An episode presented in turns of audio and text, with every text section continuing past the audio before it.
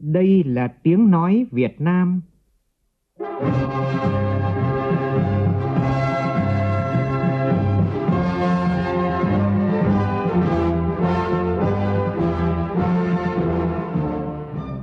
là tiếng nói Việt Nam, phát thanh từ Hà Nội, thủ đô nước Cộng hòa xã hội chủ nghĩa Việt Nam.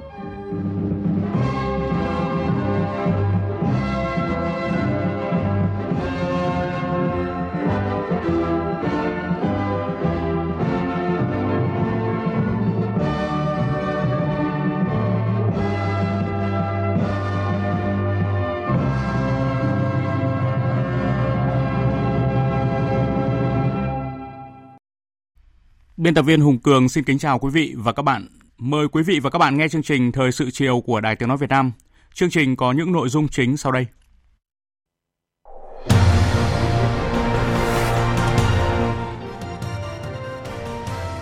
Tổng Bí thư Chủ tịch nước Nguyễn Phú Trọng đón và hội đàm với Chủ tịch Triều Tiên Kim Jong Un. Chủ trì phiên họp chính phủ thường kỳ tháng 2 năm 2019, Thủ tướng Nguyễn Xuân Phúc yêu cầu tập trung cho nhiệm vụ cấp bách là tăng trưởng. Thanh tra Chính phủ cho biết đã chuyển kết luận thanh tra dự án gang thép Thái Nguyên đến Ủy ban Kiểm tra Trung ương và Bộ Công an. Từ ngày hôm nay, các cơ sở y tế bắt đầu sử dụng hồ sơ bệnh án điện tử thay cho sổ khám chữa bệnh.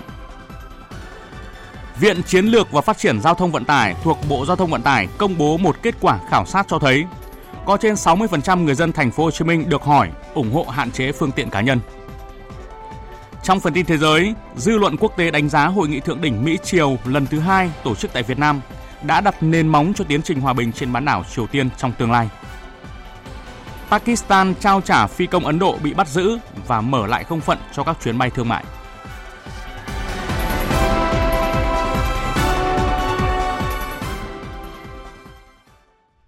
Bây giờ là nội dung chi tiết. Thưa quý vị và các bạn, nhận lời mời của Tổng Bí thư, Chủ tịch nước Nguyễn Phú Trọng, Chủ tịch Ủy ban Quốc vụ nước Cộng hòa Dân chủ Nhân dân Triều Tiên Kim Trương Ưn tiến hành chuyến thăm chính thức hữu nghị Việt Nam. Chiều nay tại phủ Chủ tịch, Tổng Bí thư Chủ tịch nước Nguyễn Phú Trọng đã chủ trì lễ đón chính thức Chủ tịch Triều Tiên Kim Trương Ưn thăm Việt Nam. Sau lễ đón chính, hai nhà lãnh đạo đã tiến hành hội đàm. Tại cuộc hội đàm, Tổng Bí thư Chủ tịch nước Nguyễn Phú Trọng nhấn mạnh, Việt Nam luôn coi trọng quan hệ hữu nghị truyền thống với Triều Tiên và mong muốn cùng Triều Tiên tiếp tục củng cố, phát triển hơn nữa mối quan hệ giữa hai nước. Phản ánh của phóng viên Xuân Dần. Lễ đón chính thức Chủ tịch Đảng Lao động Triều Tiên, Chủ tịch Ủy ban Quốc vụ nước Cộng hòa Dân chủ Nhân dân Triều Tiên Kim Jong Un được tổ chức trang trọng theo nghi thức cao nhất dành cho nguyên thủ quốc gia. Đúng 15 giờ 30 phút, đoàn xe của Chủ tịch Kim Jong Un tiến vào phủ Chủ tịch. Dọc hai bên đường, các em học sinh tay vẫy cờ, hoa, nhiệt liệt chào mừng Chủ tịch Kim Jong Un thăm Việt Nam. Tổng Bí thư Chủ tịch nước Nguyễn Phú Trọng ra tận cửa xe, nồng nhiệt chào đón và mời Chủ tịch Kim Jong Un bước lên bục danh dự quân nhạc cử quốc thiểu hai nước.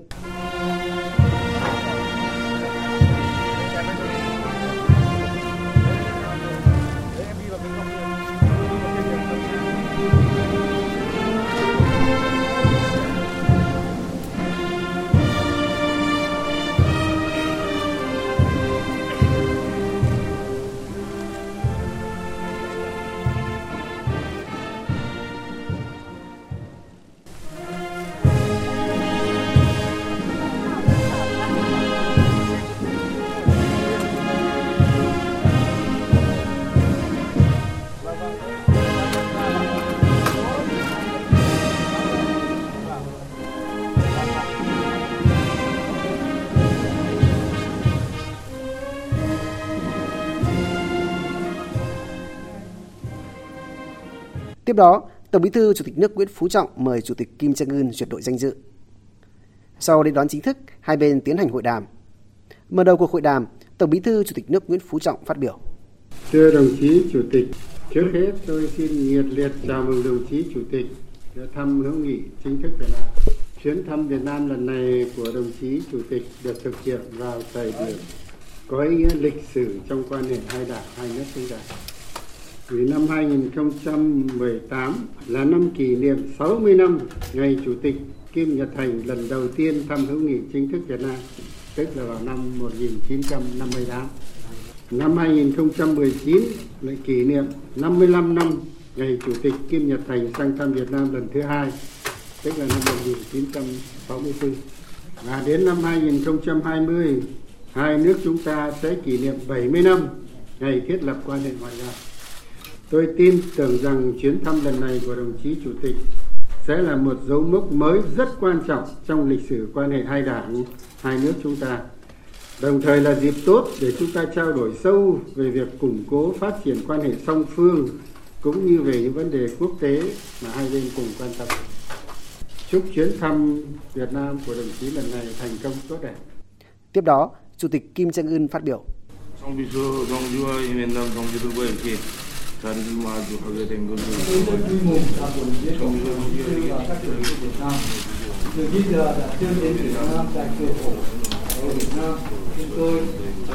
것은 cả dọc đường các tổng chí nhiệt liệt hoan nghênh chúng tôi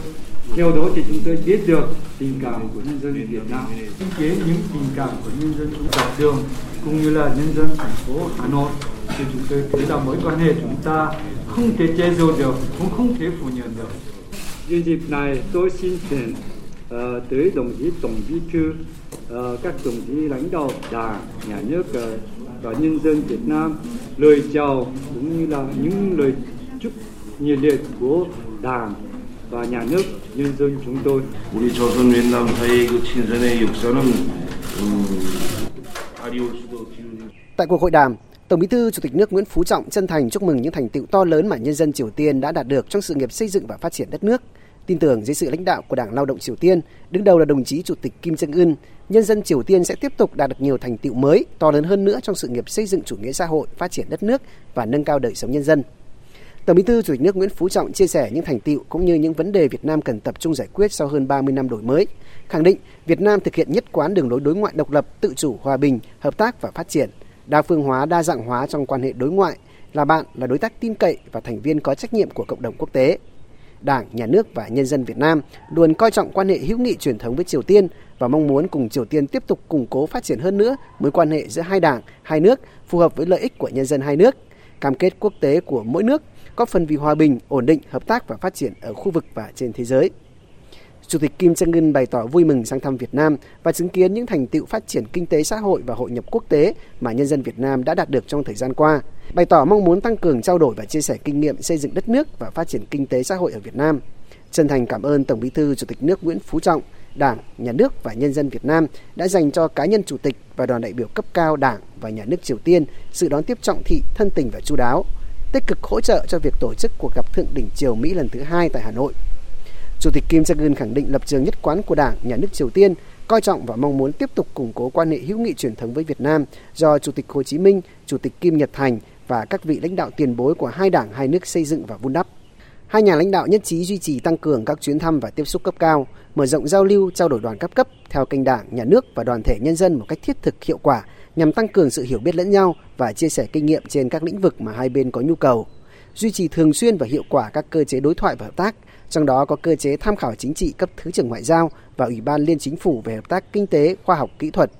nghiên cứu khả năng hợp tác cùng có lợi trên các lĩnh vực phù hợp với khả năng và nhu cầu của mỗi bên trên cơ sở các quy định quốc tế, mở rộng giao lưu và hợp tác văn hóa, nghệ thuật, thể thao và giao lưu nhân dân, tổ chức các hoạt động phù hợp có ý nghĩa nhằm kỷ niệm 70 năm ngày thiết lập quan hệ ngoại giao Việt Nam Triều Tiên vào năm 2020. Về các vấn đề quốc tế và khu vực, hai nhà lãnh đạo nhất trí tiếp tục phối hợp giữa hai nước tại Liên Hợp Quốc, Hội nghị phong trào không liên kết, diễn đàn khu vực ARF, vân vân, tăng cường trao đổi về vấn đề duy trì hòa bình, ổn định ở khu vực. Tổng Bí thư Chủ tịch nước Nguyễn Phú Trọng bày tỏ hoan nghênh các nỗ lực của Triều Tiên và Mỹ tại cuộc gặp thượng đỉnh Triều Mỹ lần thứ hai vừa diễn ra tại Hà Nội. Chân thành mong muốn các bên kiên trì đối thoại, góp phần cải thiện quan hệ Triều Mỹ cũng như đóng góp vào hòa bình, ổn định, hợp tác và phát triển ở khu vực. Chủ tịch Kim Jong Un trân trọng mời Tổng Bí thư Chủ tịch nước Nguyễn Phú Trọng thăm chính thức Triều Tiên vào thời gian thuận tiện.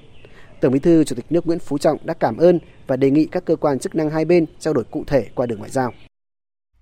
Sau cuộc hội đàm với Tổng Bí thư Chủ tịch nước Nguyễn Phú Trọng, tại trụ sở chính phủ, Thủ tướng Nguyễn Xuân Phúc có cuộc hội kiến Chủ tịch Kim Jong Un. Phản ánh của Vũ Dũng.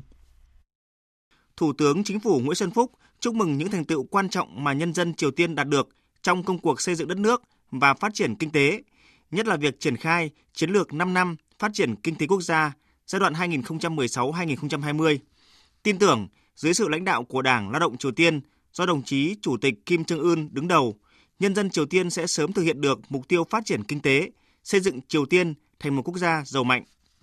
Thủ tướng Chính phủ Nguyễn Xuân Phúc khẳng định Đảng, Nhà nước và nhân dân Việt Nam luôn coi trọng và mong muốn củng cố, phát triển quan hệ hữu nghị truyền thống với Đảng, Nhà nước và nhân dân Triều Tiên. Việt Nam ủng hộ Triều Tiên phát triển kinh tế, cải thiện đời sống nhân dân. Chính phủ và nhân dân Việt Nam sẵn sàng cùng chính phủ và nhân dân Triều Tiên nghiên cứu thúc đẩy hợp tác cùng có lợi trên các lĩnh vực vì lợi ích của nhân dân hai nước, phù hợp với các quy định và cam kết quốc tế của mỗi nước. Sẵn sàng phối hợp tổ chức tốt các hoạt động có ý nghĩa thiết thực nhân kỷ niệm 70 năm ngày thiết lập quan hệ ngoại giao giữa hai nước vào năm 2020. Về tình hình bán đảo Triều Tiên, Thủ tướng Chính phủ Nguyễn Xuân Phúc khẳng định là người bạn thân thiết và chân thành của nhân dân Triều Tiên, Việt Nam nhất quán ủng hộ một bán đảo Triều Tiên hòa bình, ổn định, hợp tác và phát triển. Hoan nghênh các nỗ lực của Triều Tiên và Mỹ tại cuộc gặp thượng đỉnh lần thứ hai và bày tỏ hy vọng các bên liên quan sẽ tiếp tục thúc đẩy đối thoại, giải quyết hòa bình các vấn đề liên quan. Nhấn mạnh trong khả năng của mình, Việt Nam đã và sẽ tiếp tục hỗ trợ, đóng góp tích cực vào tiến trình đó. Thủ tướng Chính phủ Nguyễn Xuân Phúc chúc Chủ tịch Kim Jong Un và đoàn Triều Tiên có chuyến thăm Việt Nam thành công. Chủ tịch Kim Trương Ưn bày tỏ ấn tượng sâu sắc trước những thành tựu to lớn trong xây dựng đất nước và phát triển kinh tế xã hội mà nhân dân Việt Nam đạt được trong thời gian qua, khẳng định lập trường nhất quán của Đảng, Chính phủ Triều Tiên là tiếp tục củng cố và phát triển quan hệ hữu nghị truyền thống do Chủ tịch Kim Nhật Thành và Chủ tịch Hồ Chí Minh đích thân xây dựng và dày công vun đắp, bày tỏ sự tin tưởng đưa quan hệ lên tầm cao mới, mong muốn hai bên tăng cường giao lưu, hợp tác trong các lĩnh vực trên cơ sở nhu cầu và tiềm năng của hai nước, phù hợp với sự phát triển của tình hình mới. Chủ tịch Kim Trương Ưn đánh giá cao vai trò vị thế quan trọng của Việt Nam trên trường quốc tế, cảm ơn sự đón tiếp trọng thị, thân tình, chu đáo của lãnh đạo nhân dân Việt Nam và những nỗ lực tích cực của Việt Nam cho cuộc gặp thượng đỉnh triều Mỹ lần thứ hai. Vào lúc này, Chủ tịch Quốc hội Nguyễn Thị Kim Ngân cũng đang có cuộc hội kiến với Chủ tịch Kim Trương Ưn. Nội dung chi tiết của cuộc hội kiến chúng tôi sẽ chuyển tới trong phần sau của chương trình. Thời sự VOV, nhanh, tin cậy, hấp dẫn. Chương trình thời sự xin được tiếp tục với những nội dung quan trọng khác. Sáng nay tại trụ sở Chính phủ, Thủ tướng Nguyễn Xuân Phúc chủ trì phiên họp Chính phủ thường kỳ tháng 2 của năm 2019. Phát biểu khai mạc phiên họp, Thủ tướng nhấn mạnh tháng 2 có hai sự kiện nổi bật mà Đảng, Nhà nước, trực tiếp là Chính phủ đã tập trung chỉ đạo triển khai để đạt kết quả tốt nhất. Trong đó, Thủ tướng cho biết tuyên truyền của các hãng truyền thông về sự kiện thượng đỉnh Hoa Kỳ Triều Tiên gấp gần 50 lần tuyên truyền về APEC, sự kiện cũng được tổ chức tại Việt Nam năm 2017. Phóng viên Vũ Dũng phản ánh. Đầu tiên là việc tổ chức đón Tết Nguyên đán kỷ hợi vui tươi đầm ấm. Cả nước đã huy động được 1,75 triệu xuất quà và 900 tỷ đồng để hỗ trợ cho các gia đình trong dịp Tết. Ngay sau Tết, theo sự chỉ đạo của chính phủ, các bộ ngành, doanh nghiệp và tổ chức cá nhân đã bắt tay ngay vào sản xuất kinh doanh và thực hiện nhiệm vụ. Sự kiện nổi bật thứ hai, Thủ tướng nêu ra là công tác chuẩn bị cho hội nghị thượng đỉnh Hoa Kỳ Triều Tiên tại Hà Nội. Dù thời gian gấp, nhưng công tác chuẩn bị chu đáo, đảm bảo tuyệt đối an toàn, vị thế vai trò của Việt Nam được lãnh đạo Hoa Kỳ và Triều Tiên cũng như dư luận quốc tế đánh giá cao. Thủ tướng cho rằng việc Việt Nam chuẩn bị tốt nhất cho hội nghị này thể hiện rõ đường lối đối ngoại độc lập, tự chủ, hòa bình, hợp tác và phát triển, đồng thời thể hiện là thành viên có trách nhiệm của cộng đồng quốc tế, tích cực thúc đẩy tiến trình hòa bình trên bán đảo Triều Tiên, thúc đẩy bước tiến mới trong quan hệ Hoa Kỳ Triều Tiên. Đặc biệt, Việt Nam đã quảng bá ra thế giới hình ảnh một Việt Nam yêu chuộng hòa bình, đạt nhiều thành tựu trong công cuộc đổi mới và hội nhập quốc tế. Thủ tướng cho rằng chúng ta đã giới thiệu và có hiệu quả về đất nước Việt Nam với nền văn hóa đặc sắc, ẩm thực phong phú, con người thân thiện và mến khách. Sắp nay đài trường tiếng, nói Việt Nam có đưa là một cái thông tin nhé là hàng năm Hà Nội mà muốn nói chuyện trên mới quảng bá cái hình ảnh một phần, chỉ có 30 giây thôi, mất khoảng một triệu đô la, một triệu đô la. Còn chúng ta đã, chúng ta đã có 2.600 nhà báo nước ngoài với tất cả các hãng thông tấn lớn nhất của thế giới và những nước hãng trụ cột quốc gia đã vào Việt Nam. Chưa kể số lượng nhà báo trong nước, năm bảy trăm người nữa. Trên ba nghìn nhà báo đã có mặt đã quảng bá hình ảnh giới thiệu về con người Việt Nam về Hà Nội của chúng ta. Nhất là cái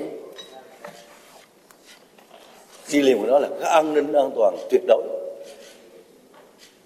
Ngài tổng thống mỹ donald trump thì trước khi lên máy bay ờ, đã rất cảm ơn Việt Nam đã hỗ trợ tốt,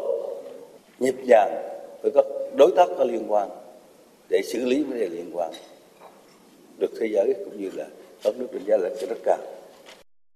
Từ kết quả đó, Thủ tướng đánh giá cao nỗ lực của các bộ ngành địa phương làm tốt công tác chuẩn bị cho sự kiện dù thời gian ngắn, nhất là Bộ Ngoại giao, Công an, Quân đội, Văn phòng Chính phủ, Bộ Thông tin và Truyền thông, thành phố Hà Nội. Thủ tướng cũng đánh giá cao công tác truyền thông về sự kiện của các đơn vị truyền thông trong nước, trong đó có Đài Tiếng Nói Việt Nam, đã có thông tin nhanh nhạy, kịp thời trên cả sóng phát thanh và truyền hình. Dù chưa có thỏa thuận được ký kết sau hội nghị thượng đỉnh, nhưng Thủ tướng cho rằng sự kiện hội nghị thượng đỉnh Hoa Kỳ Triều Tiên lần này đã có kết quả rất tích cực, mở ra một hướng mới tiếp tục thúc đẩy hợp tác hòa bình. Dẫn ra câu văn của một nhà báo, đủ nắng thì hoa sẽ nở, Thủ tướng cho biết, lịch sử cho thấy có nhiều vấn đề quốc tế phải mất nhiều năm đàm phán mới có thể đi đến ký kết. Về tình hình đất nước tháng 2, dù nghỉ Tết dài nhưng tình hình kinh tế xã hội, sản xuất kinh doanh đều chuyển biến tích cực. Tuy nhiên, Thủ tướng cũng chỉ ra không ít thách thức như giải ngân vốn đầu tư công còn chậm, nhập siêu đã có hiện tượng trở lại và dù nhập khẩu dịp Tết tăng cao hơn. Tình hình phát triển doanh nghiệp và tăng trưởng kinh tế chưa đạt yêu cầu đề ra. Về nhiệm vụ tháng 3 và thời gian tới, Thủ tướng chỉ đạo tiếp tục ổn định kinh tế vĩ mô, kiểm soát lạm phát, đồng thời tạo thêm dư địa cho điều hành kinh tế vĩ mô. Thủ tướng yêu cầu Bộ Kế hoạch và Đầu tư phối hợp với các tổ chức uy tín đánh giá, kiểm định, công bố quy mô GDP của khu vực kinh tế phi chính thức của nước ta với số liệu đảm bảo khách quan, có tính khoa học và cơ sở pháp lý. Cùng với đó là tập trung cho nhiệm vụ cấp bách là tăng trưởng. Chúng ta rất lo vấn đề tăng trưởng, cho nên chủ trương của hôm nay của Thủ tướng, của Chính phủ là tập trung thực hiện các giải pháp thúc đẩy tăng trưởng. Tôi nhấn mạnh tinh thần chung những vấn đề mang tính nguyên tắc, cốt yếu để thúc đẩy tăng trưởng kinh tế. Chúng ta phải quy động và sử dụng hiệu quả mọi nguồn lực, giải phóng mọi năng lực sản xuất theo cơ chế thị trường có sự định hướng nhà nước. Tôi nói ví dụ mua lúa tôi sẽ nói sao? Nhưng đường nào ông cũng mua dự trữ theo kế hoạch nhà nước thì ông mua sớm một cái thì vẫn kích cầu tập trung chỉ đạo điều hành quyết liệt bằng những hành động giải pháp cụ thể với tinh thần quyết tâm nỗ lực cao nhất để thúc đẩy tăng trưởng nhanh hơn toàn diện hơn bền vững hơn Thủ tướng yêu cầu Ngân hàng Nhà nước ngay trong tháng 3 có giải pháp để mở rộng tín dụng, giảm lãi suất cho những lĩnh vực ưu tiên, tạo động lực cho tăng trưởng. Trước một số vấn đề thách thức đối với lĩnh vực sản xuất nông nghiệp, Thủ tướng chỉ đạo Bộ Nông nghiệp và Phát triển Nông thôn thì tôi muốn lưu ý các ông chỉ hai cái việc một là như là hội nghị lâm sản vừa rồi mà Nguyễn Xuân Cường đã nói đấy năm nay có thể 12 15 tỷ đô la một ngành hàng trong đó tôi đồng ý một số biện pháp mà đồng chí Nguyễn Xuân Cường cũng như đồng chí Trịnh Đình Dũng có nêu, xử lý dứt điểm các ổ dịch, tả lợn châu Phi lỡ mồm long móng, không để phát sinh ổ dịch. Hai việc, một là tiêu hủy nhanh lợn mắc bệnh, tổng vệ sinh, phun thuốc, khử trùng tiêu độc. Xử lý nghiêm các trường hợp buôn bán, vận chuyển, lây lan dịch bệnh. Giám sát chặt chẽ cửa khẩu đường mòn lối mở. Đồng thời sẽ có cơ chế của nghị quyết này hỗ trợ mặt giá cả để thanh toán. Ví dụ lợn nái phải cao hơn có mức chi phí cho tiêu hủy lợn phải phù hợp đừng để nông dân phải giấu cái lực dịch bệnh. Nhưng đồng thời hộ nông dân nào tỉnh nào địa phương nào giấu dịch từ tả châu phi thì phải xử lý rất nghiêm.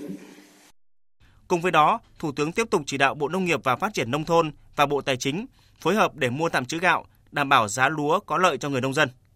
Thủ tướng yêu cầu thanh tra chính phủ chỉ đạo đôn đốc thực hiện các kết luận thanh tra không để kéo dài như về hãng phim truyện Việt Nam, cảng Quy Nhơn, gang thép Thái Nguyên, khu đô thị Thủ Thiêm. Chiều nay tại Hà Nội diễn ra buổi họp báo Chính phủ thường kỳ tháng 2 năm 2019. Thông tin đáng chú ý tại cuộc họp cùng với chi phí việc tổ chức hội nghị thượng đỉnh Mỹ Triều lần thứ hai, đầu tư nhà ga T3 sân bay Tân Sơn Nhất, đại diện lãnh đạo thanh tra chính phủ đã thông tin đến báo chí những vấn đề về xử lý sau thanh tra các dự án mở rộng sản xuất giai đoạn 2 công ty gang thép Thái Nguyên và cổ phần cảng Quy Nhơn. Phóng viên Phương Thoa thông tin. Trả lời câu hỏi của báo chí về việc thống kê những chi phí của Việt Nam khi đăng cai hội nghị thượng đỉnh Mỹ Triều lần thứ hai, Bộ trưởng chủ nhiệm Văn phòng Chính phủ Mai Tiến Dũng nhấn mạnh, trong thời gian ngắn, Việt Nam đã tổ chức hội nghị an toàn tuyệt đối, tiếp đón nồng hậu lãnh đạo hai nước cũng như phóng viên quốc tế. Ngoài việc đảm bảo an ninh, Việt Nam đã để lại ấn tượng sâu sắc về tính trách nhiệm cao trong công tác tổ chức, từ các cơ quan chức năng đến mỗi người dân. Bên cạnh đó, Tổng cục Du lịch và các công ty lữ hành đã tích cực quảng bá hình ảnh Hà Nội là thành phố vì hòa bình, ẩm thực truyền thống của thủ đô và nhận được sự quan tâm của nhiều hãng truyền hình thông tấn quốc tế. Hơn 3 triệu lượt khách quốc tế tới Việt Nam trong 2 tháng qua. Riêng tháng 2 có gần 1,6 triệu lượt khách. Văn phòng Chính phủ cũng huy động các doanh nghiệp cùng chung tay chuẩn bị với Chính phủ. Thông tin thêm về việc quảng bá đất nước con người Việt Nam thông qua hội nghị thượng đỉnh Mỹ Triều, Thứ trưởng Bộ Văn hóa Thể thao và Du lịch Trịnh Thị Thủy cho biết với gần 3.000 phóng viên, họ chính là những cái người quảng bá giúp cho chúng ta về hình ảnh đất nước con người Việt Nam. Họ cũng là những người trực tiếp tận miệng mắt chứng kiến những hình ảnh, những cái giá trị văn hóa ẩm thực của chúng ta để quảng bá giới thiệu thông qua trên các cái kênh truyền hình trên thế giới cũng như là những cái trang mạng Facebook cá nhân của họ để phát huy được những cái hiệu ứng tích cực. Thông qua cái sự kiện này thì Bộ cũng đã tiếp tục chỉ đạo Tổng cục Du lịch triển khai nhiều cái hoạt động quảng bá giới thiệu của chúng ta đối với các đất nước có nhiều cái tiềm năng thu hút khách du lịch. Về dự án nhà ga T3 sân bay Tân Sơn Nhất, ông Nguyễn Ngọc Đông, Thứ trưởng Bộ Giao thông Vận tải cho biết đây là công trình được ưu tiên và Tổng công ty Cảng Hàng không đề nghị được đầu tư nhà ga T3. Ngoài ra, Bộ cũng đã nhận được đề nghị đầu tư của tập đoàn FLC. Đang có cái việc xem xét của các cơ quan về chủ trương đầu tư của cái phần này trên cơ sở huy động vốn vì đây là chúng tôi xác định là theo chỉ đạo của thủ tướng chính phủ là huy động vốn xã hội hóa. Thực tế là đối với lại cái quy định của Việt Nam ấy, trong trường hợp mà nhiều hơn một nhà đầu tư thì sẽ phải tổ chức đấu thầu cạnh tranh. Chúng tôi sẽ tổng hợp lại và làm việc với là các cơ quan của chính phủ cũng như ủy ban quản lý vốn nhà nước để xử lý sớm. Cái phần này theo cái tính cấp bách của cái dự án để chọn cái nhà đầu tư theo quy định pháp luật. Liên quan tới kết luận của thanh tra chính phủ về dự án mở rộng giai đoạn 2 Tổng công ty gang thép Thái Nguyên, ông Bùi Ngọc Lam, Phó Tổng thanh tra chính phủ cho biết đã yêu cầu Tổng công ty gang thép Thái Nguyên giả soát lại toàn bộ hợp đồng đã ký với tổng thầu là tập đoàn xây lắp luyện kim Trung Quốc để khởi kiện theo quy định pháp luật. Đồng thời chuyển kết luận thanh tra sang Ủy ban Kiểm tra Trung ương để xem xét xử lý theo thẩm quyền đối với cán bộ đảng viên thuộc diện Bộ Chính trị, Ban Bí thư quản lý có liên quan đến khuyết điểm sai phạm nêu tại kết luận thanh tra. Ngoài ra, thanh tra chính phủ còn chuyển hồ sơ sang Bộ Công an để điều tra những vi phạm có dấu hiệu hình sự. Thủ tướng Chính phủ đã đồng ý đối với dự án đó thì phải tiếp tục thực hiện các giải pháp, các biện pháp xử lý đối với dự án mà đã được Thủ tướng Chính phủ có ý kiến chỉ đạo tại quyết định số 1468 nó nằm chung trong cái tổng thể là 12 dự án yếu kém của Bộ Công Thương. Thế rồi cũng có giao cho các bộ ngành có liên quan chỉ đạo công ty gắn thép Thái Nguyên rà soát lại toàn bộ cái hợp đồng cần thiết những nội dung nào ấy thì có thể khởi kiện theo quy định của pháp luật. Trả lời câu hỏi của phóng viên về dự án khai thác muối mỏ kali tại Lào do Tập đoàn Hóa chất Việt Nam làm chủ đầu tư, ông Đỗ Thắng Hải, Thứ trưởng Bộ Công Thương thừa nhận dự án này đã dừng hoạt động. Các cơ quan chức năng đang tích cực thực hiện các biện pháp thu hồi kinh phí đầu tư với mục tiêu cao nhất. Sáng nay tại trường Đại học Khoa học Xã hội và Nhân văn thuộc Đại học Quốc gia Hà Nội diễn ra phiên họp lần đầu tiên của Hội đồng Tư vấn Chính sách trong nhiệm kỳ mới. Tới dự phiên họp có đồng chí Phạm Minh Chính, Ủy viên Bộ Chính trị, Bí thư Trung ương Đảng, trưởng ban tổ chức Trung ương. Tin của phóng viên Minh Hường. Hội đồng tư vấn chính sách đã đề xuất nhiều kiến nghị quan trọng, mang tầm chiến lược lên các cơ quan trung ương, trong đó có những đề xuất đã được triển khai thành công, có ý nghĩa quan trọng trên cả phương diện lý luận và thực tiễn, như các kiến nghị về Biển Đông, Tây Nguyên, văn hóa ốc eo và vùng đất Nam Bộ, chiến lược bảo tồn và phát huy giá trị bản sắc văn hóa Việt Nam, vân vân. Tháng 2 năm nay, nhà trường đã kiện toàn Hội đồng Tư vấn Chính sách với 20 thành viên là các nhà quản lý và các nhà khoa học đầu ngành. Giáo sư tiến sĩ Phùng Hữu Phú, Phó Chủ tịch Hội đồng Lý luận Trung ương làm chủ tịch.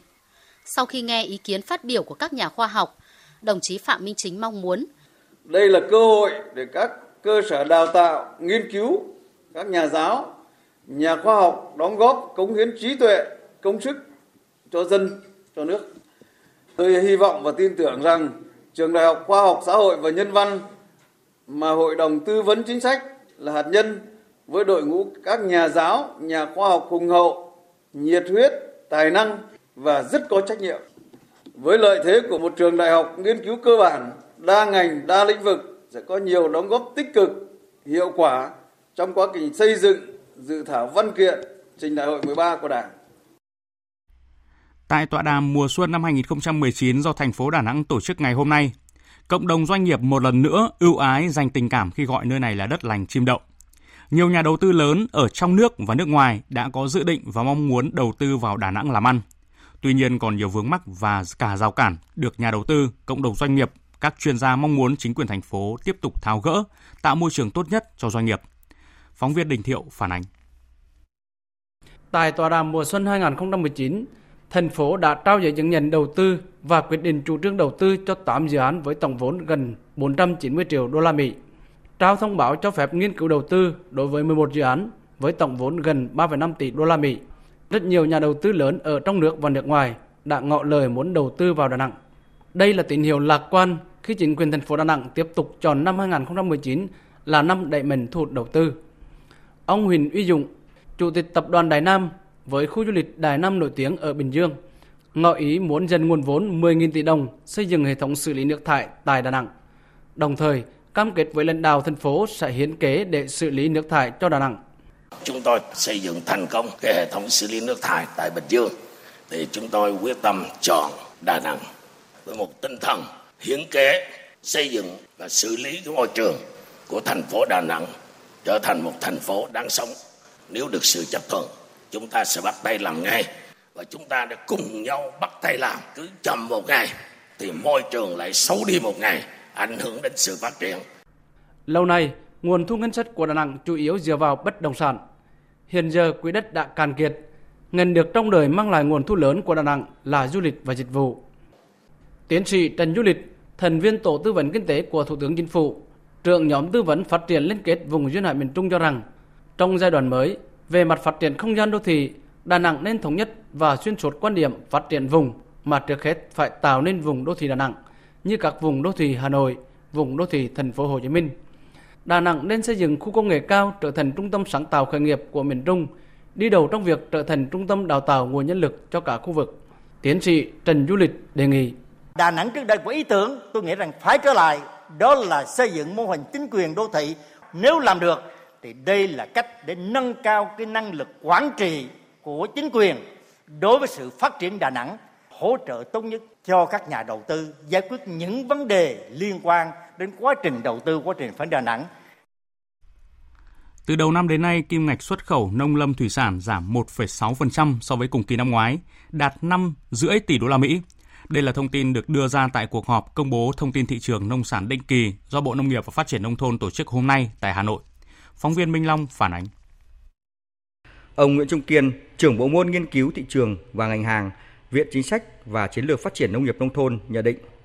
bức tranh xuất khẩu nông lâm thủy sản có nhiều điểm sáng tối đan xen.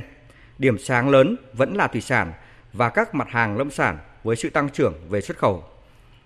Chúng ta có thể thấy là rất nhiều mặt hàng đã dư cung, à, ví dụ như cây cà phê sau cái thời điểm giá cao vào năm 2010 và 2011 thì nó đã đẩy các nước thực hiện các cái chương trình tái canh cà phê như là Brazil hay là Colombia. Cái việc đẩy cái chương trình tái canh tăng năng suất, tăng chất lượng nó đã khiến sản lượng của Colombia đến thời điểm hiện nay là tăng gấp đôi so với thời kỳ năm 2010 và 2011. Tương tự như vậy thì cà phê của Brazil cũng tăng gấp rưỡi cái thời điểm mà họ bắt đầu tái canh. Hiện tượng cầu thì tăng lại chậm hơn so với cung, dẫn đến cái hiện tượng là dư cung về mặt hàng cà phê. Theo dự báo, thị trường nông sản trong tháng 3, các sản phẩm lúa gạo xuất khẩu sẽ tiếp tục gặp khó khăn do các thị trường lớn như Philippines và Indonesia chưa có kế hoạch nhập khẩu năm 2019. Các doanh nghiệp cần tăng cường tìm kiếm cơ hội xuất khẩu sang thị trường Trung Quốc và một số thị trường khác ở khu vực châu Phi. Trong tháng 3, tận dụng lợi thế ưu đãi từ Hiệp định Đối tác Toàn diện và Tiến bộ Xuyên Thái Bình Dương CPTPP, xuất khẩu tôm và cá tra sẽ có nhiều ưu đãi về thuế. Cần tuyên truyền và cập nhật thông tin cho các doanh nghiệp xuất khẩu. Bên cạnh đó, thiết lập các cơ chế xác định rủi ro và xây dựng các rào cản nhằm giảm thiểu giá lận thương mại lẫn tránh thuế của các doanh nghiệp Trung Quốc nhằm bảo vệ các sản phẩm gỗ xuất khẩu của Việt Nam. Cũng liên quan đến lĩnh vực nông nghiệp, Bộ Nông nghiệp và Phát triển Nông thôn đang soạn dự thảo thông tư sửa đổi bổ sung một số điều của thông tư số 07 về phòng chống dịch bệnh động vật trên cạn. Trong đó có đề xuất đưa bệnh dịch tả lợn châu Phi vào danh mục bệnh động vật trên cạn phải công bố dịch. Phóng viên Đài Tiếng Nói Việt Nam đưa tin. Dịch tả lợn châu Phi là bệnh truyền nhiễm nguy hiểm do virus gây ra, có đặc điểm lây lan nhanh và xảy ra cả lợn nhà và lợn hoang dã. Bệnh gây thiệt hại nghiêm trọng với tỷ lệ chết cao lên đến 100%. Virus gây ra bệnh dịch tả lợn châu Phi có sức đề kháng cao trong môi trường. Lợn khỏi bệnh có khả năng mang virus trong thời gian dài, có thể là vật chủ mang trùng suốt đời. Do vậy khó có thể loại trừ được bệnh nếu để xảy ra bệnh dịch tả lợn châu Phi. Dự thảo cũng nêu rõ phương pháp xử lý và chống dịch bệnh dịch tả lợn châu Phi như khoanh vùng ổ dịch, dừng vận chuyển lợn và các sản phẩm lợn, quản lý chăn nuôi, an toàn sinh học, tái đàn sau khi hết dịch, chủ động giám sát và cảnh báo dịch bệnh dịch tả lợn châu Phi. Trong khi đó, theo thông tin mới nhất, bệnh dịch tả lợn châu Phi đã xảy ra tại 6 tỉnh thành phố là Hưng Yên, Thái Bình, Hải Phòng, Thanh Hóa, Hà Nam và Hà Nội. Tại Hà Nội xuất hiện dịch tại một hộ chăn nuôi lợn rừng ở khu Đầm Lấm, phường Ngọc Thụy, Long Biên. Sáng nay, Ủy ban Mặt trận Tổ quốc Việt Nam Thành phố Hồ Chí Minh tổ chức hội nghị phản biện xã hội dự thảo đề án tăng cường vận tải hành khách công cộng kết hợp với kiểm soát sử dụng phương tiện cơ giới cá nhân tham gia giao thông trên địa bàn Thành phố Hồ Chí Minh. Tin của phóng viên Hà Khánh thường trú tại Thành phố Hồ Chí Minh. Tại hội nghị, các chuyên gia giao thông, nhà khoa học có nhiều ý kiến phản biện về việc cấm xe máy vào một số khu vực nội đô. Nhiều chuyên gia cho rằng nếu lập luận đơn giản rằng tăng xe buýt, phương tiện công cộng thì người dân bớt đi xe máy là không thực tế. Thành phố Hồ Chí Minh là đô thị lớn có đông dân nhập cư, đến 3 phần tư người dân di chuyển và có đời sống kinh tế phụ thuộc vào xe máy với khoảng 8 triệu xe gắn máy như hiện nay thành phố lại có cấu trúc đường hẻm nhiều nên nếu muốn cấm hoàn toàn xe máy thì gần như phải đập bỏ và xây dựng lại toàn bộ. Điều này là không khả thi. Thêm nữa, nếu không tính kỹ thì sẽ đẩy sang xu hướng chuyển từ xe máy qua ô tô hoặc sẽ biến thành phố Hồ Chí Minh thành bãi xe khổng lồ. Điều đáng chú ý nữa là đề án có hiệu lực trong khoảng 10 năm tới, khó mà xóa bỏ phương tiện cá nhân bởi thói quen di chuyển đặc điểm dân cư. Riêng các luật sư thì đặt vấn đề về tính pháp lý của đề án bởi quyền tự do đi lại đã được hiến pháp đảm bảo. Luật sư Nguyễn Văn Hậu, Phó Chủ tịch Hội Luật gia Thành phố Hồ Chí Minh nói: Chúng ta phải có những cái biện pháp để làm sao cho cái người dân tự nguyện ờ, là không đi ờ, xe cá nhân của vào. Đặc biệt là chúng ta cũng phải tính đến cái ờ, những cái phương tiện khác khi tham gia giao thông thì tôi thấy rằng cái đề án này cũng cần phải có một cái thời gian nghiên cứu sâu hơn để đáp ứng được cái tình hình ùn tắc và vấn đề ô nhiễm môi trường hiện nay của thành phố. Cũng tại hội thảo này, Viện Chiến lược và Phát triển Giao thông Vận tải của Bộ Giao thông Vận tải công bố một kết quả khảo sát cho thấy có trên 60% người dân thành phố Hồ Chí Minh được hỏi ủng hộ hạn chế phương tiện cá nhân. Việc điều tra khảo sát phỏng vấn xã hội học được thực hiện với các hộ gia đình trên địa bàn thành phố, thực hiện 30.000 phiếu khảo sát ở địa bàn 24 quận huyện. Từ hôm nay, các cơ sở y tế bắt đầu sử dụng hồ sơ bệnh án điện tử thay cho sổ khám chữa bệnh trước kia. Trong đó, bệnh án điện tử bao gồm hồ sơ bệnh án nội trú, hồ sơ bệnh án ngoại trú và các loại hồ sơ bệnh án khác. Mỗi người bệnh chỉ có một mã số quản lý, lưu trữ hồ sơ bệnh án điện tử tại một cơ sở khám bệnh chữa bệnh. Hồ sơ bệnh án điện tử phải đáp ứng các yêu cầu như ghi nhận toàn bộ nội dung thông tin như hồ sơ bệnh án giấy và có chữ ký số của người chịu trách nhiệm nội dung thông tin được nhập vào hồ sơ bệnh án điện tử. Đặc biệt, hồ sơ bệnh án điện tử phải tuân thủ việc bảo vệ thông tin cá nhân. Các cơ sở y tế có 12 giờ để cập nhật hồ sơ bệnh án điện tử cho bệnh nhân kể từ khi có y lệnh khám bệnh chữa bệnh. Bệnh án điện tử được cập nhật các thông tin của bệnh nhân trong quá trình khám sức khỏe, sẽ là kho dữ liệu thông tin sức khỏe cá nhân trong suốt cuộc đời mỗi người – Việc triển khai hồ sơ bệnh án điện tử phải hoàn thành trước ngày 31 tháng 12 năm 2030. Trong khi đó, theo phóng viên Văn Hải, dù từ hôm nay các cơ sở y tế trên cả nước bắt đầu sử dụng hồ sơ bệnh án điện tử thay cho sổ khám bệnh bằng giấy, nhưng thực tế nhiều cơ sở y tế vẫn chưa thể thực hiện được việc này. Xóa bỏ sổ khám bệnh bằng giấy, những thông tin về bệnh nhân sẽ được lưu trong phần mềm bệnh án điện tử và có chữ ký số của cán bộ y tế chịu trách nhiệm nội dung thông tin – và được nhập vào trong thời gian tối đa là 12 giờ kể từ khi có y lệnh của bác sĩ. Trường hợp có sự cố về công nghệ thông tin thì thời gian cập nhật hồ sơ bệnh án điện tử tối đa không quá 24 giờ. Mỗi bệnh nhân có một mã số ID riêng để sau này phục vụ việc liên thông dữ liệu giữa các cơ sở y tế trong cả nước. Tuy nhiên hiện nay, nhiều cơ sở y tế chưa thể bỏ sổ khám bệnh bằng giấy, trong đó có những xã chưa có điện. Việc liên thông dữ liệu giữa các cơ sở y tế trong cả nước cũng chưa được thực hiện vì các đơn vị đang sử dụng phần mềm riêng. Trong khi đó, Cục Công nghệ Thông tin Bộ Y tế vẫn đang trong quá trình làm một phần mềm để thống nhất trên toàn quốc. Ông Trần Văn Tuyên, chuyên viên Cục Công nghệ Thông tin Bộ Y tế cho biết. Gần như bây giờ tất cả các trạm y tế xã phường trên toàn Việt Nam đã phủ sóng hết phần mềm rồi. Chưa có thì chỉ có 66 cái xã đang không có điện là không có đâu toàn bộ cái thông tin của người ta đều đã được lưu trên ờ, điện tử rồi. Tuy nhiên nó có một vấn đề là mỗi một tỉnh, mỗi địa phương, mỗi một trạm y tế thì nó lại triển khai một cái phần mềm khác. Thế cho nên cái dữ liệu mà người bệnh mà đi khám ở nhiều nơi khác nhau hoặc nhiều tỉnh khác nhau nó chưa đồng bộ. Cục Phát thanh Truyền hình và Thông tin điện tử vừa yêu cầu Google, đơn vị chủ quản của kênh YouTube, gỡ bỏ tăng cường bộ lọc kiểm duyệt để các clip có nội dung độc hại không tiếp tục xuất hiện trên YouTube. Khi thời gian gần đây sự việc một em bé người Anh sau khi xem các clip trên YouTube đã tự dùng kéo cắt tóc của mình cùng một số hành động gây nguy hiểm cho bản thân, khiến các bậc phụ huynh và dư luận vô cùng hoang mang và sợ hãi. Trước đó, bé gái này đã xem hàng loạt video có chứa hình tượng nhân vật búp bê Momo khá nổi và kỳ dị của Nhật Bản. Trong những video, búp bê Momo có dấu hiệu chỉ bảo điều xấu cho trẻ em, bao gồm những hành vi như cắt tóc, tự làm thương mình bằng dao, bật lửa gas. Những video bạo lực hướng dẫn tự sát xuất hiện ngày càng nhiều trên YouTube. Đặc biệt, loạt phim hoạt hình kinh dị này không hề được giới hạn tuổi người xem. Điều này đồng nghĩa việc trẻ em có thể xem video này bằng bất kỳ thiết bị tài khoản nào.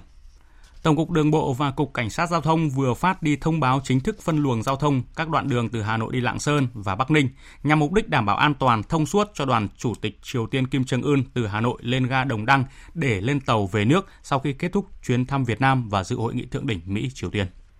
Theo đó, với quốc lộ 1 đoạn Hà Nội Đồng Đăng Lạng Sơn sẽ cấm toàn bộ người và phương tiện từ 8 giờ đến 17 giờ ngày mai thay vì từ 12 giờ đến 19 giờ như kế hoạch dự kiến trước đó. Với quốc lộ 18 đoạn Hà Nội Bắc Ninh, nút giao quốc lộ 1, cấm lưu thông hai chiều với xe ô tô tải trên 10 tấn, ô tô chở người từ 9 chỗ trở lên.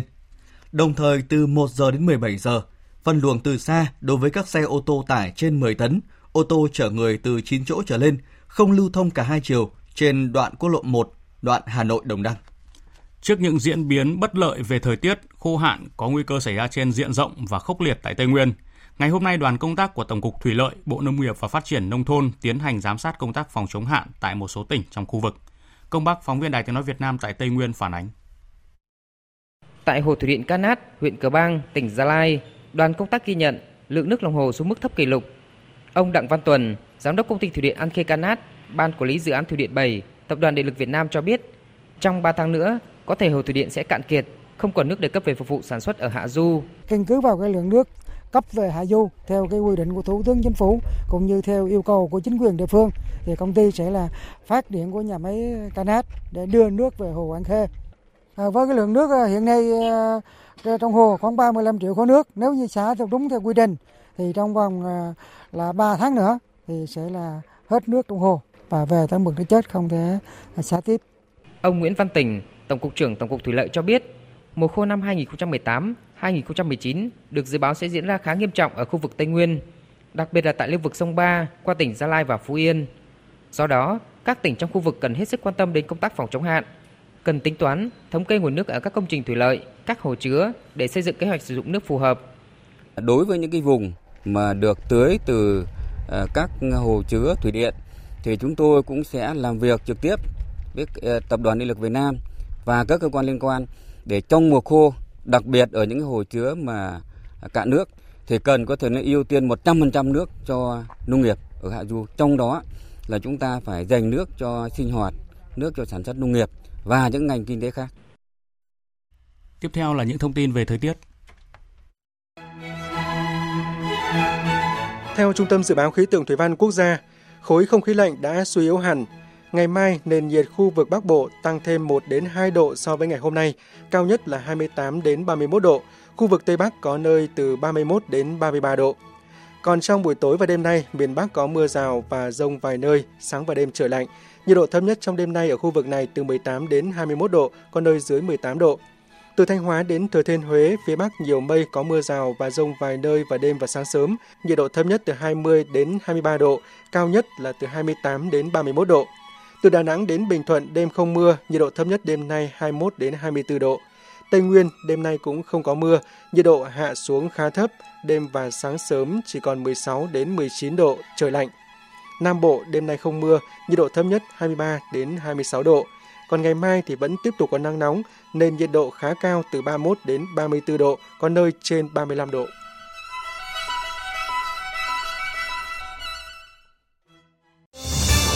Thời sự VOV nhanh, tin cậy, hấp dẫn. Tin chúng tôi mới nhận, chiều nay tại nhà Quốc hội, Chủ tịch Quốc hội Nguyễn Thị Kim Ngân đã hội kiến với Chủ tịch Đảng Lao động Triều Tiên, Chủ tịch Ủy ban Quốc vụ nước Cộng hòa Dân chủ Nhân dân Triều Tiên Kim Jong Un đang ở thăm Việt Nam. Tại cuộc hội kiến, Chủ tịch Quốc hội Nguyễn Thị Kim Ngân đã chia sẻ với Chủ tịch Kim Jong Un một vài nét khái quát về tình hình hoạt động của Quốc hội Việt Nam thời gian qua, đồng thời đề nghị Quốc hội Việt Nam và Hội nghị Nhân dân tối cao Triều Tiên tăng cường giao lưu hợp tác thông qua các hoạt động trao đổi đoàn các cấp, chia sẻ thông tin và kinh nghiệm hoạt động của Quốc hội. Cho rằng trong năm 2020, kỷ niệm 70 năm ngày thiết lập quan hệ ngoại giao, hai bên cần phối hợp tổ chức các hoạt động kỷ niệm thiết thực phù hợp với khả năng của mỗi bên nhằm tăng cường hơn nữa tình hữu nghị, sự tin cậy và hiểu biết lẫn nhau, thúc đẩy hợp tác giữa hai đảng, hai nước. Chủ tịch Quốc hội Nguyễn Thị Kim Ngân hoan nghênh các nỗ lực của Triều Tiên và Mỹ tại cuộc gặp thượng đỉnh lần thứ hai giữa Chủ tịch Kim Jong Un và Tổng thống Mỹ Donald Trump. Mong muốn Triều Tiên và Mỹ sẽ tiếp tục đối thoại để giải quyết các vấn đề liên quan trên bán đảo Triều Tiên và cải thiện quan hệ Triều-Mỹ, góp phần vào việc duy trì hòa bình, ổn định, hợp tác và phát triển trên bán đảo Triều Tiên, ở khu vực và trên thế giới. Chủ tịch Triều Tiên Kim Jong Un chúc mừng những thành tựu kinh tế xã hội mà Việt Nam đạt được trong thời gian qua dưới sự lãnh đạo của Đảng Cộng sản Việt Nam. Chúc nhân dân Việt Nam giành được nhiều thành tựu to lớn hơn nữa trong việc thực hiện kế hoạch phát triển kinh tế xã hội. Chủ tịch Triều Tiên Kim Jong Un khẳng định lập trường nhất quán của Đảng, chính phủ Triều Tiên là tiếp tục củng cố và phát triển quan hệ hữu nghị truyền thống giữa hai nước do Chủ tịch Kim Nhật Thành và Chủ tịch Hồ Chí Minh xây dựng và vun đắp. Nhấn mạnh chuyến thăm nhằm đưa quan hệ lên tầm cao mới – Chủ tịch Kim Jong Un cảm ơn và đánh giá cao sự chuẩn bị chu đáo, hỗ trợ tích cực của Đảng, Nhà nước, nhân dân Việt Nam cho cuộc gặp thượng đỉnh Triều Mỹ lần thứ hai. Thưa quý vị và các bạn, hội nghị thượng đỉnh Mỹ Triều lần thứ hai đã diễn ra tại Hà Nội và kết thúc sau hai ngày họp. Dù hai nhà lãnh đạo Mỹ và Triều Tiên không đạt được thỏa thuận nào, nhưng Mỹ và Triều Tiên được cho là vẫn còn nhiều cánh cửa để phát triển mối quan hệ. Một số nhà phân tích cho rằng hội nghị thượng đỉnh Mỹ Triều Tiên lần thứ hai tại Hà Nội vừa qua đã đặt nền móng cho sự tiến triển trong tương lai – đồng thời thừa nhận rằng hội nghị thượng đỉnh này là cần thiết. Sau đây là tổng hợp của biên tập viên Quỳnh Hoa. Trả lời phỏng vấn Fox News sáng nay theo giờ Việt Nam, Tổng thống Mỹ Donald Trump cho biết là Tổng thống Mỹ vẫn hy vọng một thỏa thuận hạt nhân với Triều Tiên sẽ được ký kết trong tương lai. Tổng thống Mỹ cũng nhấn mạnh rằng hai bên có quan hệ tốt và ông Donald Trump quyết định rằng chưa phải lúc phù hợp để ký kết cái gì. Trong khi đó, dư luận Mỹ tiếp tục có những phân tích, đánh giá và nhìn nhận khác nhau về sự kiện này. Phạm Huân, phóng viên Đài tiếng nói Việt Nam thường trú tại Mỹ phản ánh. Trung tâm nghiên cứu chiến lược và quốc tế của Mỹ cho rằng việc hai bên chưa đạt được thỏa thuận một phần là do hai nhà lãnh đạo đã chưa đánh giá đúng về nhau và chưa có sự thống nhất trước hội nghị. Một số chuyên gia hàng đầu thuộc Trung tâm nghiên cứu chiến lược và quốc tế của Mỹ đồng tình với quyết định của Tổng thống Trump, đó là trong thời điểm hiện nay thì việc không đạt được một thỏa thuận hợp lý hơn là cố gắng với một thỏa thuận vội vàng. Cùng chia sẻ quan điểm này, ông Anthony Nelson, giám đốc phụ trách các vấn đề Đông Á và Thái Bình Dương tại tập đoàn tư vấn Albright Stonebridge cho biết, Cuộc gặp giữa hai bên đã kết thúc với không khí vui vẻ, mặc dù hai bên không thể đạt được tuyên bố chung sau đàm phán. Điều đáng tiếc là sau nhiều công sức chuẩn bị, hai bên vẫn chưa đạt được một thỏa thuận. Tuy nhiên, vẫn có khả năng trong một vài ngày nữa, chúng ta có thể sẽ thấy một vài thỏa thuận nhỏ mà có thể đem lại tiến triển trong đàm phán. Một vấn đề đã được đề cập tới gần đây, đó là mở văn phòng liên lạc nhằm cải thiện quan hệ ngoại giao giữa hai nước. Những bước tiến nhỏ như vậy sẽ mang lại tiến triển trong đàm phán. Một số chuyên gia Mỹ cho rằng điều tích cực ở đây đó là cá nhân Tổng thống Trump và Chủ tịch Kim vẫn duy trì được mối quan hệ tốt và bản thân việc hai bên tiếp tục gặp nhau tại Hà Nội đã là một thành công. Hãng thông tấn Trung ương Triều Tiên KCNA hôm nay đưa ra thông báo khẳng định nhà lãnh đạo nước này Kim Jong Un đã gửi lời cảm ơn tới Tổng thống Mỹ Donald Trump vì đã nỗ lực cho cuộc gặp tại Hà Nội và đàm phán thành công trong lúc thực hiện một hành trình dài. Phía Triều Tiên đồng thời hứa hẹn về cuộc gặp tiếp theo – còn theo một số chuyên gia nghiên cứu của Australia, việc hai nước vẫn duy trì đối thoại cho thấy khác biệt vẫn còn có cơ hội để thu hẹp. Việt Nga, phóng viên Đài tiếng nói Việt Nam thường trú tại Australia đề cập nội dung này. Báo Người phiên dịch thuộc Viện Nghiên cứu Chiến lược hàng đầu của Australia, Lowy, hôm nay có bài viết cho biết, mặc dù Mỹ và Triều Tiên chưa thu hẹp được bất đồng tại hội nghị thượng đỉnh vừa qua, song tín hiệu tích cực thấy rõ hai bên đều đã kiên trì sử dụng biện pháp ngoại giao trên con đường đi tìm tiếng nói chung. Cũng có cùng chung quan điểm này, giáo sư John Blasland, giám đốc Trung tâm Nghiên cứu Chiến lược và Quốc phòng thuộc Đại học Quốc gia Australia, đánh giá uh, Tôi cho rằng điều đó có nghĩa là cánh cửa cho đối thoại vẫn mở trong tương lai. Bằng việc sử dụng các từ ngữ thể hiện sự tôn trọng lẫn nhau, Tổng thống Mỹ Donald Trump muốn cho thế giới thấy rằng quá trình đàm phán vẫn chưa kết thúc. Trong cuộc trao đổi với phóng viên Đài tiếng nói Việt Nam thường trú tại Australia vào chiều nay, giáo sư Gordon Fleck, Trung tâm Mỹ châu Á thuộc Đại học Tây Australia nhận định. Rõ ràng là đàm phán vẫn tốt hơn là chiến tranh, ít nhất là tiến trình đàm phán vẫn được tiếp tục. Đó là cách thức để giúp chúng ta tránh khỏi những điều tồi tệ. Thưa quý vị và các bạn, trong ngày hôm nay, dư luận Nhật Bản tiếp tục đưa ra những nhận định, đánh giá về hội nghị thượng đỉnh Mỹ Triều lần thứ hai kết thúc hôm qua tại Hà Nội. Phóng viên Bùi Hùng, thường trú Đài tiếng nói Việt Nam tại Nhật Bản cho biết. Trong buổi họp báo ngày 1 tháng 3, tránh văn phòng nội các Nhật Bản Yoshide Suga bày tỏ lập trường của Nhật Bản sau khi hội nghị thượng đỉnh Mỹ Triều kết thúc hôm 28 tháng 2 rằng Nhật Bản sẽ tiếp tục hợp tác chặt chẽ với Mỹ và hoàn toàn ủng hộ Tổng thống Mỹ Donald Trump về những thúc đẩy hành động cụ thể đối với vấn đề hạt nhân của Triều Tiên. À, trong khi đó thì chủ tịch hội đoàn nạn nhân bom nguyên tử Hiroshima của Nhật Bản thì cho rằng những nạn nhân bom nguyên tử mong muốn nhận được những cuộc gặp gỡ mới của hai nhà lãnh đạo để giải quyết vấn đề hạt nhân, vấn đề của toàn nhân loại. Tất cả các hãng truyền thông lớn của Nhật Bản như Kyodo, Asahi, TBS cũng dành thời lượng tổng kết lại hội nghị lần này, hy vọng vẫn có những cuộc gặp tiếp theo để có thể giải quyết vấn đề hạt nhân hướng tới hòa bình trên bán đảo Triều Tiên.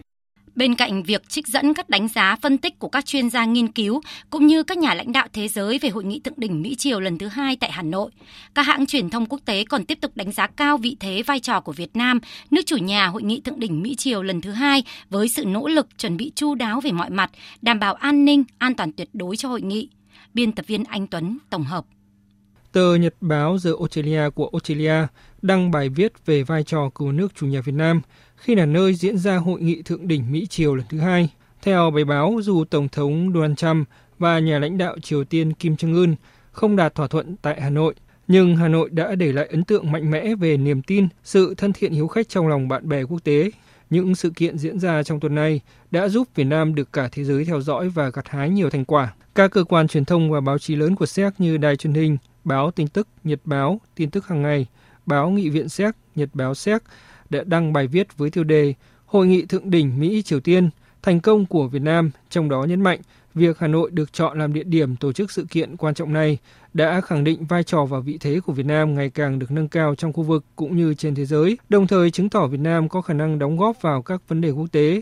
Không chỉ truyền thông quốc tế đánh giá cao vị thế, vai trò và công tác chuẩn bị của nước chủ nhà Việt Nam, mà hai nhà lãnh đạo Mỹ và Triều Tiên cũng đã dành lời khen ngợi Việt Nam. Biên tập viên Đình Nam có bài tổng hợp. Bắt đầu cuộc họp báo chiều qua để thông báo kết quả toàn bộ cuộc gặp thượng đỉnh Mỹ Triều lần thứ hai diễn ra trong hai ngày 27 và 28 tháng 2, vốn đang được cả thế giới theo dõi. Tổng thống Mỹ Donald Trump đã dành những lời đầu tiên để cảm ơn Việt Nam. Tôi muốn bắt đầu cuộc họp báo bằng lời cảm ơn đến Ngài Chủ tịch, Thủ tướng và nhân dân Việt Nam. Chúng tôi có mặt tại Hà Nội và rất ấn tượng với sự phát triển của Việt Nam 25 năm sau khi hai nước bình thường hóa quan hệ. Sau 40 phút họp báo, Tổng thống Donald Trump đã ra sân bay nội bài để trở về Mỹ sau 40 tiếng làm việc tại Việt Nam. Tại sân bay, nhà lãnh đạo Mỹ cũng không quên gửi lời cảm ơn sự tiếp đón nồng nhiệt của lãnh đạo cấp cao và nhân dân Việt Nam đã dành cho ông. Thông báo với giới chức nước chủ nhà ra tiễn rằng hội nghị thượng đỉnh Mỹ Triều đã có những tiến triển rất tốt đẹp. Lời cảm ơn tiếp tục được Tổng thống Mỹ Donald Trump viết lên trên trang Twitter cá nhân sau đó khi ông đang ngồi trên chiếc chuyên cơ Air Force One trở về Mỹ. Hình ảnh Tổng thống Mỹ Donald Trump cầm cờ Việt Nam vẫy khi có cuộc gặp với Thủ tướng Nguyễn Xuân Phúc cũng đã cho thấy một phần sự thiện cảm, gần gũi của người đứng đầu nước Mỹ khi tới Việt Nam. Hội nghị thượng đỉnh Mỹ Triều đã kết thúc hôm qua. Tổng thống Mỹ Donald Trump cũng đã về nước. Nhưng những ấn tượng tốt đẹp về Việt Nam này chắc chắn sẽ ở mãi trong ông. Hôm nay, nhà lãnh đạo Triều Tiên Kim Jong Un có chuyến thăm chính thức đến Việt Nam sau hội nghị thượng đỉnh hai ngày với Tổng thống Mỹ Donald Trump tại Hà Nội đến với Việt Nam lần đầu tiên kể từ khi lên nắm quyền tại Triều Tiên vào năm 2011, nhưng hình ảnh đất nước hình chữ S với con người Việt Nam thân thiện đã để lại tình cảm sâu đậm trong lòng vị lãnh đạo này. Biên tập viên Phạm Hà tổng hợp thông tin. Truyền thông quốc tế đã đổ dồn mọi sự chú ý vào ga Đồng Đăng vào sáng sớm 26 tháng 2 khi chuyến tàu đặc biệt chở nhà lãnh đạo Triều Tiên Kim Jong Un cập bến sau một chuyến hành trình dài. Hình ảnh đông đảo người dân Lạng Sơn không quản thời tiết mưa lạnh cầm cờ Triều Tiên và Việt Nam, đứng dọc hai bên đường cho thấy tình cảm đặc biệt và hiếu khách của người dân Việt Nam dành cho nhà lãnh đạo Triều Tiên. Cảm kích trước sự đón tiếp nồng ấm của người dân Việt Nam, Chủ tịch Kim Jong Un đã chia sẻ với đoàn quan chức Việt Nam khi ra đón rằng, mặc dù vượt qua quãng đường dài hơn 3.000 km, nhưng trong lòng tôi luôn cảm thấy ấm áp vì tình cảm hữu nghị của nhân dân Việt Nam anh em. Rất vui được thăm Việt Nam. Đưa tin về buổi lễ đón Chủ tịch Kim Jong Un tại Việt Nam, hãng thông tấn Trung ương Triều Tiên KCNA đã viết, lãnh tụ tối cao bày tỏ biết ơn đối với lòng hiếu khách và sự đối xử tôn trọng của Đảng, Chính phủ và nhân dân Việt Nam. Và trong lần đầu tiên đặt chân đến Việt Nam, nhà lãnh đạo Kim Jong Un cũng có một hành động chưa từng có tiền lệ là chủ động đưa tay ra khỏi cửa kính xe, mỉm cười vẫy chào những người dân Việt Nam đang cầm hoa và cờ dọc hai bên đường trước khi chiếc xe nhập vào đoàn xe được hộ tống về Hà Nội. Khoảnh khắc hơn 2 phút đó không chỉ thể hiện sự tin tưởng của nhà lãnh đạo Triều Tiên đối với an ninh và hòa bình tại Việt Nam, mà còn cho thấy sự gần gũi thân thiện của ông với những người dân Việt Nam bình dị. Việt Nam hiếu khách, Việt Nam thân thiện là những từ được dư luận quốc tế nhắc tới nhiều trong những ngày qua. Thưa quý vị và các bạn, việc hội nghị không đạt được thỏa thuận đã để lại nhiều tiếc nuối cho dư luận trong và ngoài nước. Song không vì thế, họ quên đi được những ấn tượng tốt đẹp của nước chủ nhà dành cho báo chí, đặc biệt là báo chí quốc tế. Thu Hiền, phóng viên Đài Tiếng Nói Việt Nam, ghi nhận. Đối với nhiều phóng viên, lần đầu tiên đến Việt Nam, mọi thứ thật mới mẻ, song họ đã nhanh chóng hòa nhập được với thành phố này. Vì đã nhận được nhiều sự hỗ trợ từ nước chủ nhà, anh Stephen Renner Schwarkopf, phóng viên của kênh Wens 24 của Đức cho biết, đây là lần đầu tiên đến Hà Nội để tham gia đưa tin một sự kiện quốc tế lớn. Và quan trọng như hội nghị thượng đỉnh Mỹ Triều Tiên, nhưng anh rất ấn tượng về công tác tổ chức của nước chủ nhà Việt Nam. Như chúng ta đã biết, chỉ có trong hai tuần trước khi sự kiện diễn ra, nhưng tôi thấy rằng Việt Nam và Hà Nội đã chuẩn bị rất tốt trong một thời gian rất ngắn. Các phóng viên tới đây rất dễ dàng, thuận tiện, thủ tục visa nhanh chóng. Khi Tổng thống Hoa Kỳ và Chủ tịch Triều Tiên tới đây, người dân vui mừng đứng vẫy chào đoàn xe sau các hàng rào bảo vệ an ninh. Phóng viên Brenner nói anh ấn tượng với con người Việt Nam rất thân thiện, cởi mở, trên gương mặt luôn nở nụ cười. Anh David Nathan Hurst, phóng viên của tờ Thời báo châu Á đã từng nhiều lần tới Việt Nam. Anh cũng đã từng tham dự hội nghị APEC 2017 do Việt Nam là nước chủ nhà. Tuy nhiên, đây là một sự kiện quốc tế rất quan trọng khác mà Việt Nam tổ chức, được cả thế giới dõi theo. Anh đánh giá công tác tổ chức của nước chủ nhà Việt Nam rất nhanh và chuyên nghiệp. Trung tâm báo chí của các bạn chuẩn bị rất tốt, chuyên nghiệp và trang thiết bị hiện đại. Điều này sẽ giúp báo chí tác nghiệp tốt. Hình ảnh của Việt Nam sẽ được truyền tải ra khắp thế giới từ hội nghị quan trọng này. Hội nghị thượng đỉnh Mỹ Triều Tiên lần thứ hai đã thu hút được sự quan tâm của hơn 2.600 nhà báo, của hơn 200 hãng tin thông tấn báo chí lớn trên thế giới từ 50 quốc gia khác nhau đến đưa tin. Những ấn tượng tốt đẹp của họ dành cho Việt Nam chắc chắn sẽ lan tỏa cái tên Hà Nội Việt Nam đi khắp thế giới. Hình ảnh của Việt Nam hòa bình, thân thiện và đang trên con đường phát triển hội nhập với thế giới đã và đang trở thành một dấu ấn mạnh mẽ trong lòng bạn bè quốc tế. Chuyển sang những thông tin quốc tế khác, bất chấp phía Pakistan tuyên bố sẽ thả phi công của Ấn Độ bị bắt giữ ngày 27 tháng 2 như một cử chỉ hòa bình, quân đội Ấn Độ vẫn đang được đặt trong tình trạng báo động cao. Động thái này cho thấy căng thẳng giữa Ấn Độ và Pakistan chưa thể hạ nhiệt sau những vụ đụng độ gần đây. Biên tập viên Anh Tuấn tổng hợp. Phát biểu trong cuộc họp báo, Thiếu tướng quân đội Ấn Độ Surendra Singh Mahan cho biết, quân đội nước này đã được chuẩn bị đầy đủ và đang trong tình trạng sẵn sàng đáp trả bất cứ hành động khiêu khích nào từ phía Pakistan. Cảnh sát Ấn Độ cũng thắt chặt an ninh trên khắp các bang giáp Pakistan. Ông Panlamba, quan chức cấp cao cảnh sát bang Punjab Ấn Độ nói Chúng tôi đang theo dõi tất cả các vị trí nhạy cảm và các cơ sở quan trọng. Các đội phản ứng nhanh của cảnh sát cũng đang theo dõi các cơ sở như vậy. Chúng tôi cũng bố trí các sĩ quan tình báo mặc thường phục theo dõi tất cả các nơi mà các phần tử chống đối hoặc những người gây rối trị an có thể ẩn náu. Về phần mình, Thủ tướng Pakistan Imran Khan tuyên bố phi công Ấn Độ bị các lực lượng Pakistan bắt giữ hồi tuần này sẽ được trao trả vào ngày 1 tháng 3. Đây được coi là nỗ lực của Pakistan nhằm hạ nhiệt căng thẳng gia tăng với Ấn Độ sau khi hai bên có những hành động quân sự đáp trả lẫn nhau trong khu vực tranh chấp Kashmir. Ở diễn biến liên quan, cơ quan hàng không dân dụng Pakistan cũng vừa thông báo không phận bị đóng cửa trong tuần qua do căng thẳng với nước láng giềng Ấn Độ sẽ mở cửa trở lại cho các chuyến bay thương mại từ 4 giờ chiều nay theo giờ địa phương.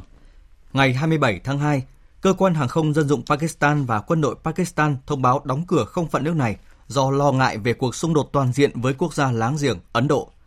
Trước đó, Ấn Độ cũng đã đóng cửa ít nhất 5 sân bay ở nước này và hủy nhiều chuyến bay. Một nguồn tin Bộ Ngoại giao Ấn Độ cũng vừa cho biết nước này không cho rằng cần có bên thứ ba làm trung gian hòa giải mối quan hệ căng thẳng với Pakistan. Tiếp theo là những thông tin về thể thao.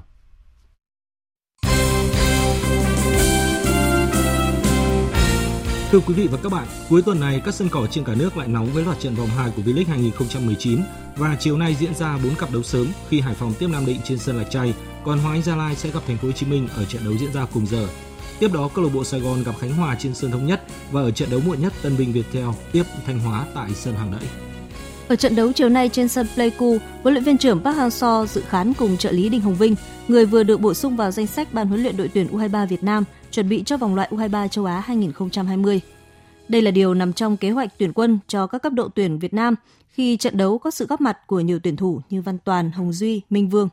Cũng liên quan đến nhà cầm quân người Hàn Quốc, vào tối ngày 11 tháng 3, gala tổng kết và trao giải thưởng Fair Play 2018 được tổ chức tại nhà văn hóa thanh niên Thành phố Hồ Chí Minh. Tại buổi lễ, huấn luyện viên Park Hang-seo sẽ được vinh danh giải thưởng thành tựu trọn đời. Đây là danh hiệu dành cho những cá nhân tập thể có đóng góp tầm ảnh hưởng lớn với bóng đá Việt Nam, từng được trao cho ông Phạm Huỳnh Tam Lang, cầu thủ tài em cùng các ông bầu Đoàn nguyên Đức và Trần Anh Tú.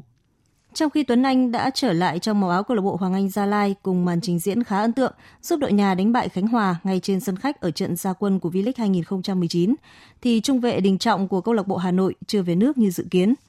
Theo kế hoạch, trung vệ của tuyển quốc gia sẽ rời Hàn Quốc, nơi anh đang điều trị chấn thương vào ngày 28 tháng 2, nhưng bác sĩ muốn giữ Đình Trọng ở lại để tiếp tục hồi phục và kiểm tra dứt điểm.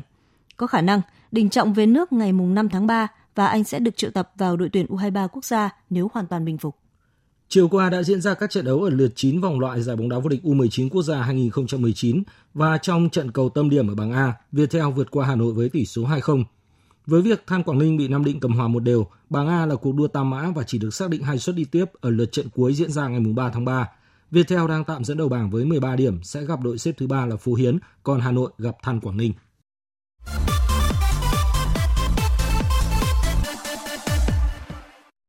Chuyển sang các tin thể thao đáng chú ý khác.